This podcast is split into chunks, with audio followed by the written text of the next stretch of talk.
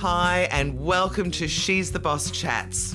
I'm your host, Jules Brook, and in the show, I interview amazing women and female founders about what it is that they're doing and why they're doing it. It's all about us lifting up the women around us.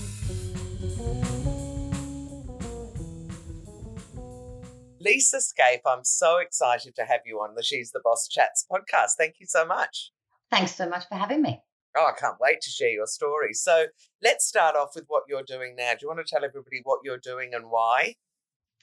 Um, my drive school is a simulation game to teach kids how to drive online. And I spent over 20 years working in professional motorsport prior to that. And then, oh my God, did you? I didn't know that.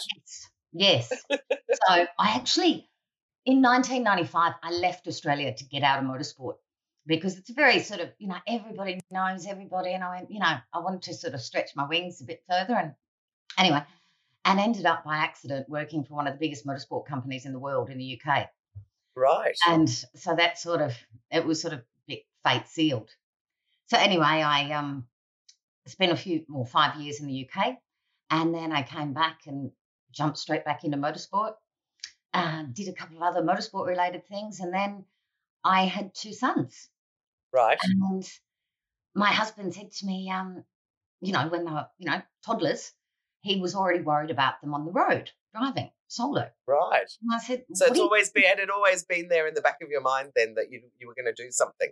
Well, no, it hasn't. Never, never. But um, when he said that to me, I said, "What are you talking about?" I said, "I'll teach them how to drive. They'll be amazing." And he said, No, you need to actually have a look at the road stats and trauma and, and what have you, especially among boys. So I did. And, you know, boys are killing themselves four to one. So I started researching it. And, you know, effectively, over the last 50 years, every aspect of road safety has been changed and modified, except for the way we teach people how to drive. And obviously, yeah, right. in motorsport um, and working with drivers and doing lots of driver training, advanced driver training, it was an area I knew. And I started looking at it, going, well, why, do, why don't we teach them like we teach race drivers? I mean, not to speed and you know do it at that level. No, but are, but are racing drivers then taught online? Is that how they start before they're allowed? Well, a lot of race drivers use simulation as a tool. Yeah, right. You know, nearly all race drivers use simulation as a tool, especially these right. days. Yeah, um, right. A really Makes good friend of ours, Scotty McLaughlin, who's an Australian driver who won the um, V8 super, um, supercars championship the last three years. He's just moved across to USA to right. compete in IndyCar. And he had to do about four sessions, three or four hour sessions in a simulator before they even let him in the car. Right. Um, really, you know, they've been doing it for years, you know, to learn racecrafts and tracks and all that stuff. So, so what about boys? So what about all the boys that are doing those games where they're driving on on racetracks and pretending they're Formula One drivers? Is it does that not teach them? Well, yes, it does. Yeah, absolutely. But not road rules, that's for sure. And there's a direct correlation between online skill and on track skill. Right. So in um, 2008, when I was doing all this research, because obviously simulation is a great training tool, but um, you can't get the kids to the simulator or the simulator to the kids. And, you know, right. I mean, you might bring a simulator into a classroom and you've got 25 kids in the classroom you've got one kid on it at a time. So it doesn't actually have the impact and you can't roll it out to mass market. So right. I started looking at gaming, exactly what you mean. And there was a um, worldwide competition that PlayStation did back in 2008 called GT Academy. Right. And they ended up getting 43,000 competitors in this competition. the prize was a full season in an open wheeler around Europe which wow. incredible prize. So yeah. obviously that's why they got all those people. Anyway, they got the top 20 and took them to Brands Hatch in the uh, UK with Johnny Herbert and a couple of other race drivers, and then did two weeks of real time driver training with them. Anyway, the young kid that won it was a 19 year old Spaniard by the name of Lucas Ordonez, and right. only last year finished his full time professional racing career after all that was taught to him on a flat screen with a portable steering wheel and pedal set. So I thought if they can teach that sort of high order cognitive skills online, I can teach people how to drive. Brilliant. So all those games are brilliant. Don't get me wrong, but yeah, they don't teach you the road rules. So no, they just teach games, me how to crash. yeah, exactly. But our games, like you know, if you speed, you fail. If you don't put your blinker on, you fail. So it actually teaches right. all those road rules at the yep. same time as they're learning all the basic in cabin. And problems. do they have to have a steering wheel in order to yes. do your one? Yep. Okay. Yes. Amazing. And yeah. so, was there a particular light bulb moment where you went, hang on, that game could be applied to real life? Or was it well, much more I, gradual than that? When I found that study, I was like, yeah, that was my light bulb. So then I started researching, you know, is there a game available? And there wasn't. Um, I looked everywhere. The best thing I found was a game out of Russia. Right. Um, which wasn't that, you know, appropriate or, you know, I didn't think was good enough. Yeah. So I went, okay, well, I need to find people to make me a good one. So I designed the content and I found tech guys because I'm technically useless. Right. Except for cars, I'm guessing. Yeah, I'm all right. Well, no, I'm not good at tech with cars. I can. Oh, aren't you? no, no, no. If they, if they, you know, break down, I get out. wow, right. Okay, so this is the perfect opportunity for me to take you back to when Lisa was a little girl now and talk to me about how in heaven's name you've got to where you are. And I'm dying to hear how you got into um, all that racing stuff and being on the road and becoming a, an instructor. So, where did you grow up? How many kids were there in the family? What did your parents do? Um, my parents own automotive companies. Okay. And uh, my brother is a professional race driver. Um, right. My dad used to race as a hobby. Um, right. And then, you know, Mark at 19 was one of Australia's youngest ever. So Mark Skaife, even I've heard that name, and I know nothing about cars. Mm. Is your brother? Yes. Right. So, so what was? So, what did you? Your both your parents had automotive things. So you grew up around cars. Yeah. And um, did you like school? Um. How were you at school? I didn't mind school, but um, like you said earlier, um, you're quite rebellious. I was always sort of a straight A student, but I was quite naughty. Right. Okay. And you grew up in Melbourne? No, I grew up on the Central Coast, north of Sydney. Right. Okay. And mm. so, okay, so um, when you finished school, did you finish school? Did you go to year 12? Yes, or, yes, I yeah. did year 12 school. And then what? Um, fairly disengaged, but I still completed it. Well done. Um, Which I think our parents said to us in those days, just finish it for heaven's sake. Doesn't matter how you go, just make sure you do it. yeah. Yeah. So I finished it. And then um, my brother had already moved to Melbourne because he got a full time job as a race driver. Oh, and how much older than you is he then? He's two years older than me. Okay. All right. So he was quite young, got into yeah. racing really young. Mm. I know nothing about racing. I'm going to show my ignorance during oh, this interview right. for sure. Um, okay, so he moves to Melbourne. You're still up on the Central Coast finishing school. Yes, and when I finished school, um, he needed a flatmate, and right. I didn't really have a massive plan. I mean, actually, at the time, I really wanted to be a um, an air hostess or slash flight attendant. Right. Um, and um, Australian Airlines at the li- at the time was a sponsor of the race team. So right. he said, "Oh, come down and uh, you know maybe we can introduce you to some people or whatever, and if that's what you want to do." Anyway, I moved down to Melbourne, um, got a job as a receptionist um, in this great sign company, right. um, and then caught too way too many planes. So I realised I didn't want to become an air hostess. Okay, so what next? What do you? And I mean, if that had been your sort of dream or your thoughts, and you decided you didn't want to do it, what came next? Um, I decided I wanted to get into uh, marketing and advertising. Okay. So that's sort of the field I, I went into. I um, how did you score your first job? Um, I scored my first job, sort of more or less through the race team as well, because I was right.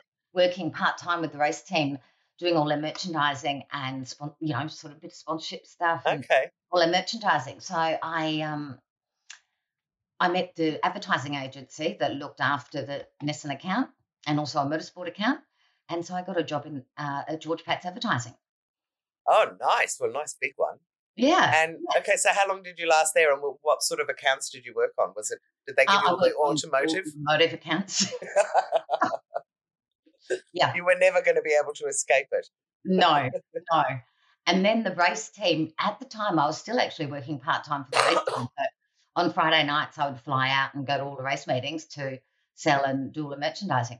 Right. Um, and then basically the race team offered me a whole lot more money to go and do it full time. So I did.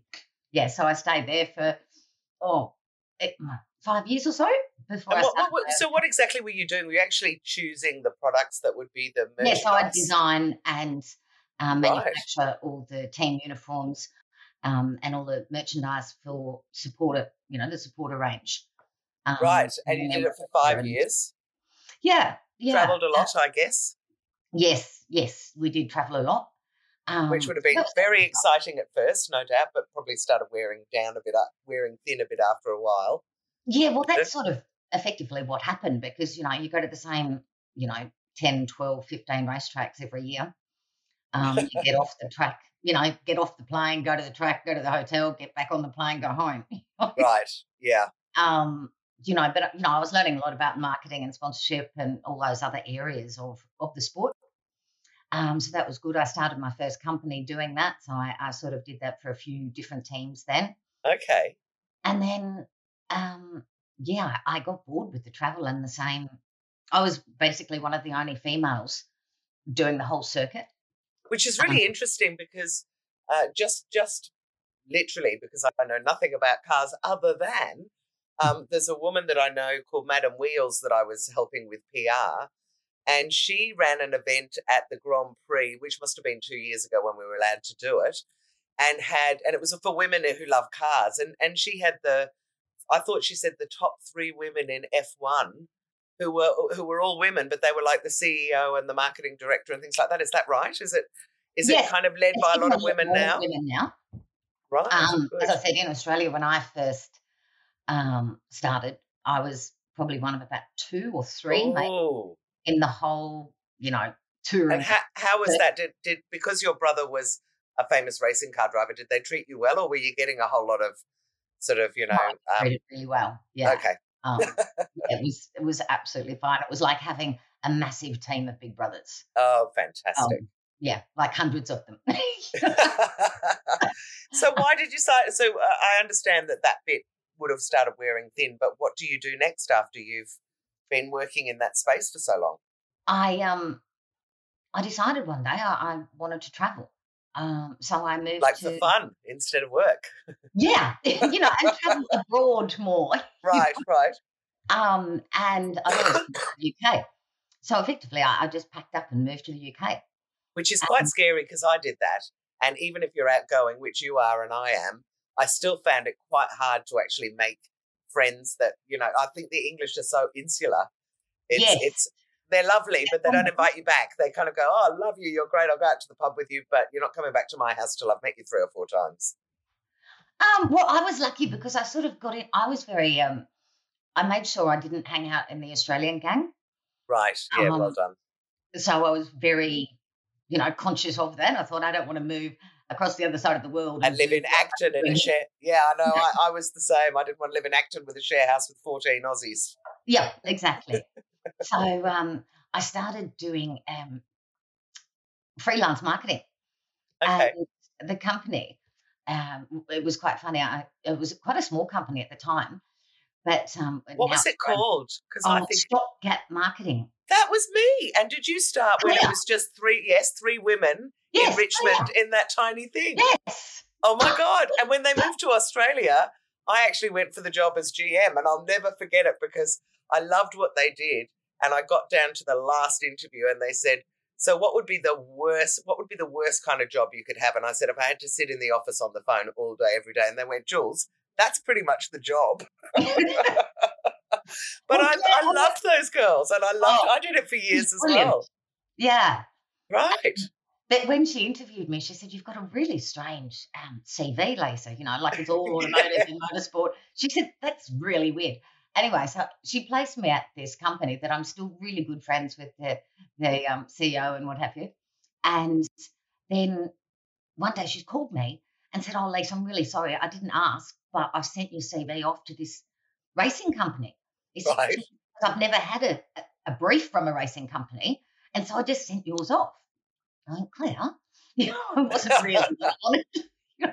but anyway, I went out there and the MD of the company I was working for lent me his car because it was out in Banbury, yeah, Oxfordshire. Uh, lent me his car so I could go to the interview. And um, it ended up, I, I, knew the guys that were interviewing me. How and, um, you know, anyway, they offered me good money uh, and a car. so nice. Thought, um, that's a good thing. It'll get me traveling around here a bit more. Um, so I took the job. Yeah. Wow. So how long did you stay there? And, and what was the actual job? I mean, obviously marketing for cars, but was it for an agency or directly well, for initially company? it was through Claire's agency right. as a stopgap, effectively. Yep. But then they put me on full time because they'd just started a um, a new series. Um, well, they'd just entered the um, British Touring Car Championship. So it was a car company? No, no, no. It was a racing company. Oh, a racing company. Okay. Gets contracts from manufacturers to go and compete in different racing series. Oh, I didn't so even know that was a thing. Well known in rallying, but right. um, then they were just coming into racing.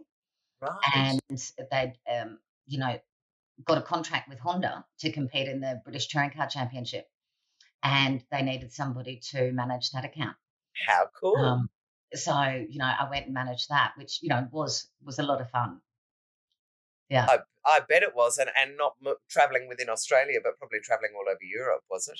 Well, not a lot or of Europe. We, I went to France a couple of times, and at that time it was a bit of a nightmare because it was before EU passports and what have you. So every yeah. time I went to France, I had to go through this completely different channel, and they hated driving with me because, um, you know, that queue was huge. Whereas they were nice, yeah. But it was a really, really good bunch of people who I'm still in contact with. A lot of them. Oh, that's great. So what happened next? Um, then I decided to, because of, and probably because of Claire and Stopgap, I started looking at different marketing, well, different market opportunities. Yeah. And the, um, in recruitment as such, I thought there's a great, there's over 60,000 people employed full time in motorsport in the UK. Wow, I had no idea. That's hmm. huge. Yet they did not have a specialist recruitment company. Right. I so like I where you're going. Know my way around this a fair bit. So I started the first ever motorsport recruitment company in the UK.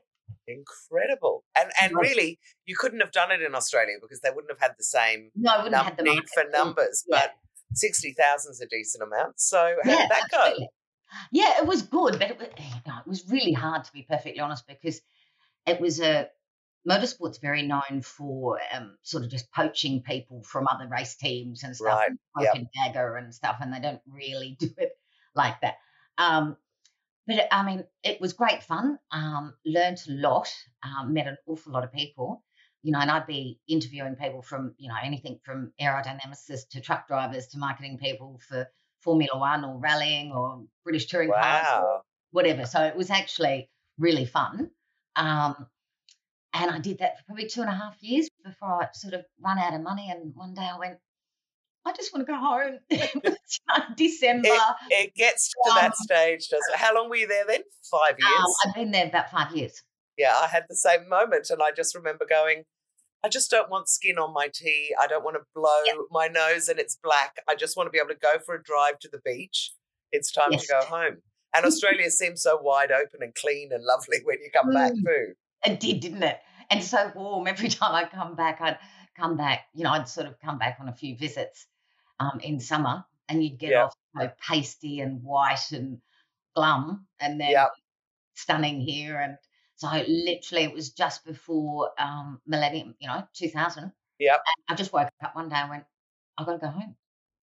And so where did you go to? Sydney? Uh, no, I think I, you you and me, our time's the same. I went in '95, came back in 2000, but decided I'd work on the Olympics, so I went up to Sydney to do that, which I'd never lived there. But you came back to Melbourne, so what did you do then? Um, I worked for my brother for a few years. Right. Doing so, what? More marketing again? Yeah, so more or less managing him as a driver and mm-hmm. um, and any basically all off track activities. Right. And we developed a few, you know, few things like, uh, you know, driver advanced driver training courses and and you know a lot of that sort of stuff, you know, racing stuff. And so then, why did you leave, or why did that end? Um, I didn't. I wanted to do something else because I've always sort of had this. I like doing new things. I love having a clean sheet of paper and okay. making. Oh, what can I do now? Yeah. and in the UK, there's this thing called the Autosport Show, okay. which is um, down in Birmingham every year, and it is the who's who of motorsport in every category in every discipline, right across Europe. Everybody right. goes to the motorsport show, um, the Autosport Show, and you know people do all their press releases there for the year, their liveries, um, you know, all suppliers um, to the industry. It's very all encompassing, all encompassing sort of exhibition. Right. And I thought we don't have one of those in Australia. Why don't I do that? So I did. Nice. So right. I did that for three years. Um, what was it called? Do I know the Australian it? Motorsport Show. Oh yeah, sorry. Ask really a silly question. okay, so you did that for a few years, and that was your baby, was it? So were you yeah. able to sell that? Yes, I did. Right, um, and with a view to doing what? So were you fed up when with running that, events by then? Because I'd um, I'd had children, and I sort of wanted right. a bit of. I sold it for a bit of maternity leave and have a couple of years off to um, play with the kids, basically. Yeah, yeah. Because nice. my husband also worked in motorsport.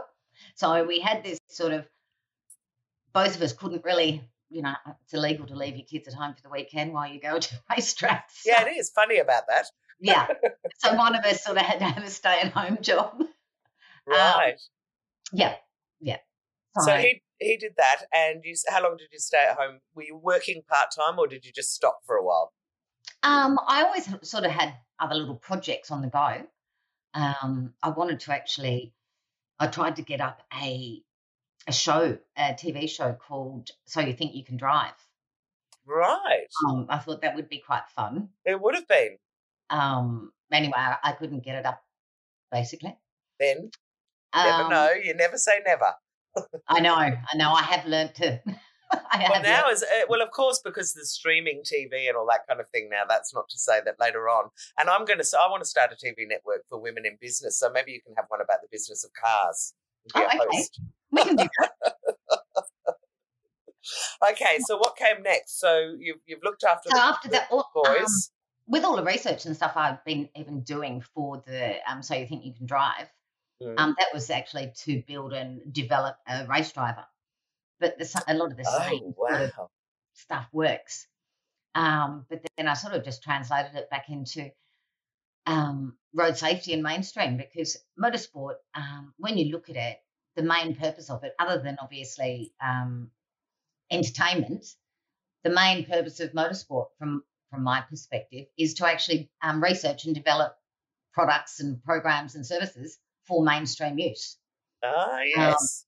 And I thought, well, this is another extension of that.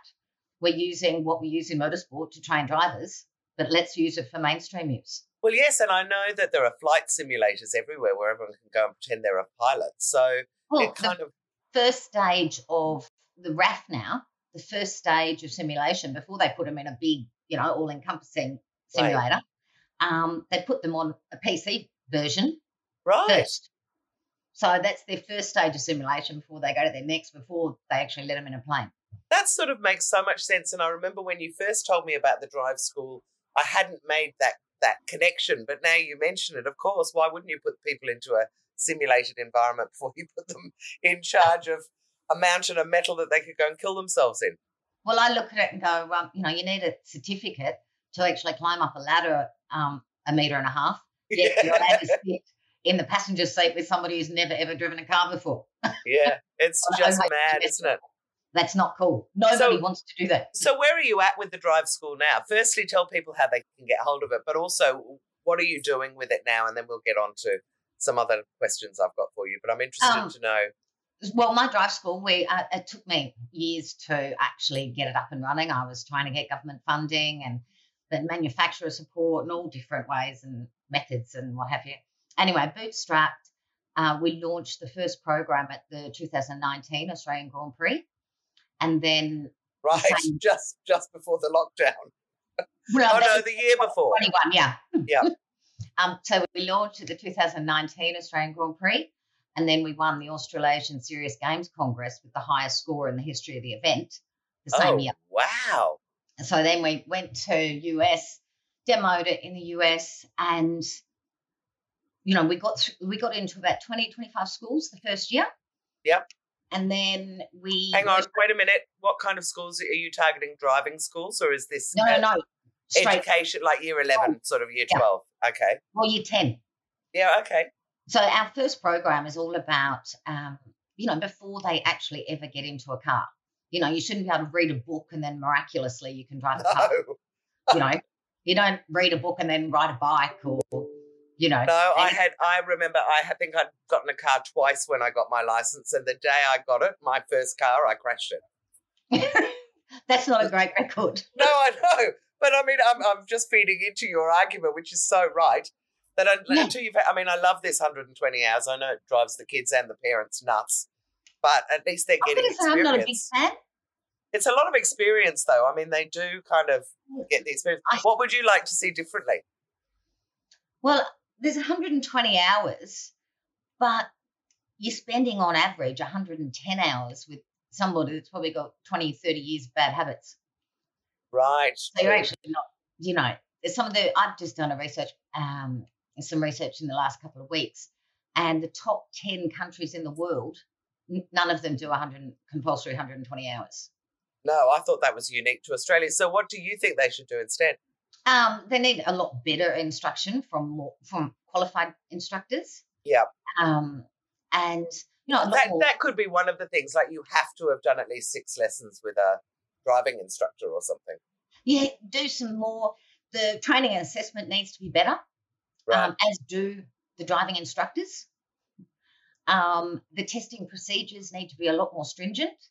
Yeah. Um, you know, I mean, they do a, you know, about a 45 minute, if that, you know, round the block type thing test. Um, we don't teach them anything, you know, emergency braking, skid, any of that sort of stuff. No. Um, we need a lot more, you know, controlled environments where the kids can learn autonomously because effectively what happens now is somebody sits in the passenger seat with them for 110 hours. Yep. Saying they've got 10 hours with a driving instructor. But then when that person's, because that person's there telling them what to do for all those hours, have you saved this? Did you look there? Blah, blah, blah, blah, blah. As soon as they're not there anymore, they crash because that right. the autonomy of, you know, learning all those things by themselves, yeah. By themselves is just not there because they're used to having somebody saying, Oh, did you see that? Don't do that. Don't do that. You know, yeah, so true. Means, you know, um, it needs better training, better testing. Because well, maybe maybe you can talk to VicRoads and various other people and get your My Drive School course as a compulsory oh, trust part me, of I've been trying. well, I'll back you if there's if you ever need anyone to go in and and speak from the you know average punter who's got three sons point of view. I'm happy to do it. Well, yeah, that's the, that was my, you know I've got two sons, and yep. you know, but more than that, all their mates even. Um, you know, it, it is horrendous. Last year in Victoria, there was a parliamentary inquiry into the rise of the Victorian road toll. And right. um, between 2018 and 2019, in the 16 to 20 year old age bracket, fatalities were up 300%. Oh my God. And, you know, and that's not even talking about um, serious injury. So every year in Australia, there's about 44,000 people that are injured in road, in road trauma.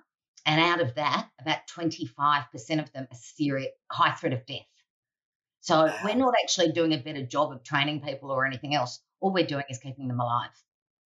And we're measuring only the road, the road yeah. toll in terms of deaths. We're measuring we're infertility, about. not. And I mean, in... we all know people that have had terrible. Uh, there's a woman mm. I interviewed about six weeks ago who who was physically degloved. She said, "Is where your skin all peels off." Um, mm. um, from being going through a windscreen when she yeah. was 18 or something. Yeah. And, and, and you know, she's 50 now and she's been having operations for 30 years to try and mm. correct it. It's appalling.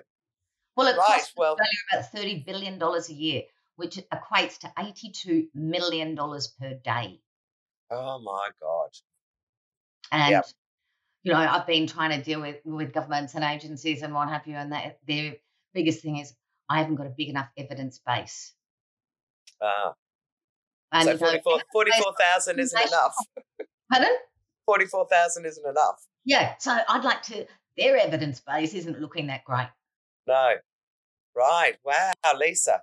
Well, let's hope you get it everywhere. All right, now talk to me a little bit about you've worked in a very male dominated industry for a long, long time. Can you talk to me about any women? Only now, I should preface this with the fact that because this is a show about women in business, and I don't feel like a lot of women get named and and told everyone people don't hear about the incredible that women there are out there helping people. I just want to know have there been any women other than Claire from Stopgap, because that's obviously one, who've helped you along the way? And if so, have they helped you? Um, have you got any grandmother or mother type figures in the industry that kind of looked after you? No, not really. Right.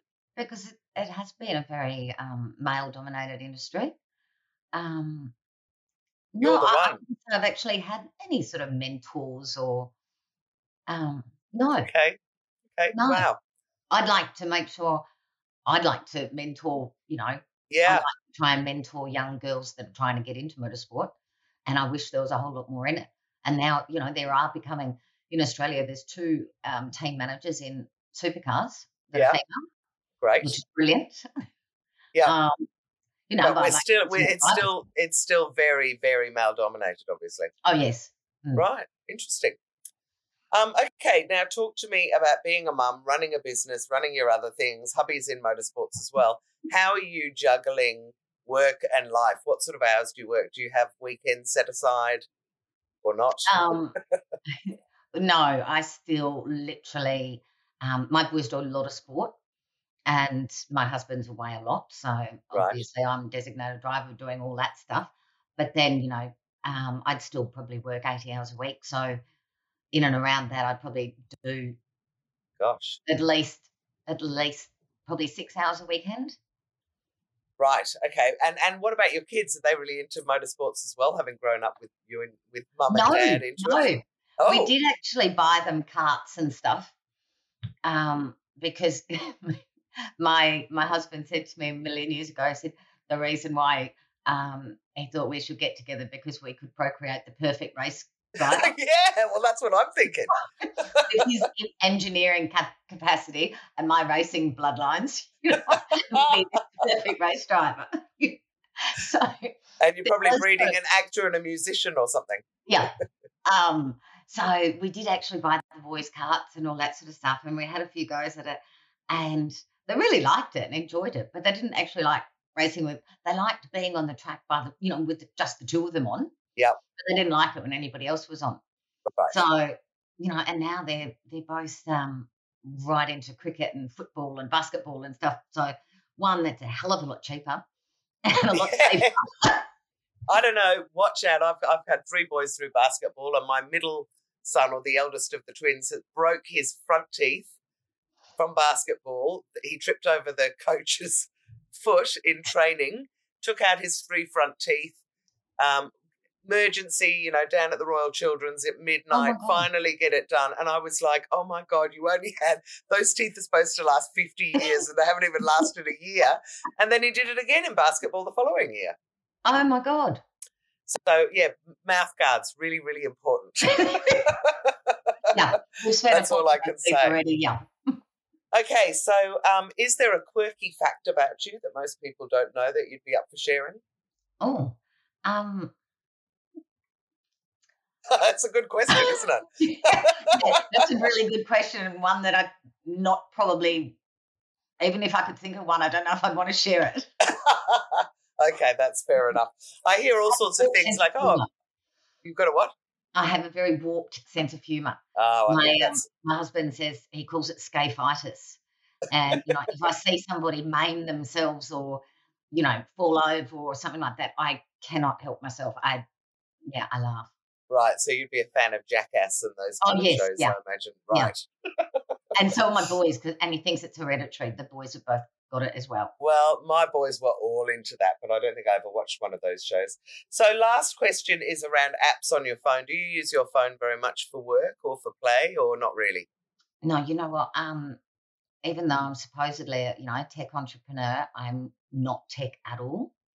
Right. And I really actually hate apps because I've got so many, you know, through school, and you know, by the time you've got your school stream and your sports one team app and you this, I'm like, they're supposed to make my life more simple. I've got to look at 15 different things to get the information I want. just email me, please. Just yeah, yeah. Okay, I totally get you. I totally get you.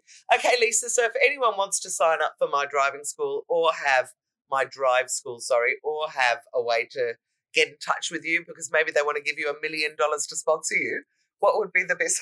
what would be the well, best way to get hold of you? Always email me. Um, right. That's Lisa Skaife at mydriveschool.com. Yep. But people can buy programs online, and that's again at mydriveschool.com. Okay. But what we our main ambition is to actually get it in every school. So we want all schools, it should be part of the curriculum. Yeah. So um, I spoke to very early on in this, I spoke to Laurie Lawrence because yep. he was integral in getting swimming into schools. Mm-hmm. And I'd just done this um, case study that in 2016, 264 people aged between 16 and 25 died on our roads and 23 drowned. Yet we have seven years of compulsory swimming training in schools and no and driving training driving. in high schools. Oh my God. Well, for any of the mums that might be listening, or if you've got brothers, sisters, whatever, let, yeah, let's all go to our schools and tell them they should get it on board. And I definitely will with my school. So I'll talk to you about that afterwards. Lisa, thank you so much for this great conversation. It's been great, Jules. Thanks very much. I can't believe you and I both know Claire. I know. How's that for a small world? Particularly when they just started, because by the time yeah, we left, it was a 15 million pound company. But when they started, yeah. it was just the three of them in that little room. Yeah, that is yeah, so amazing. funny. I know. Brilliant. Okay, thanks. Great. Thanks, Jules. I hope you've enjoyed this episode of She's the Boss Chats. For more information and to find out about our other initiatives, including our weekly lunch for female founders and our TV show, go to she'stheboss.com.au.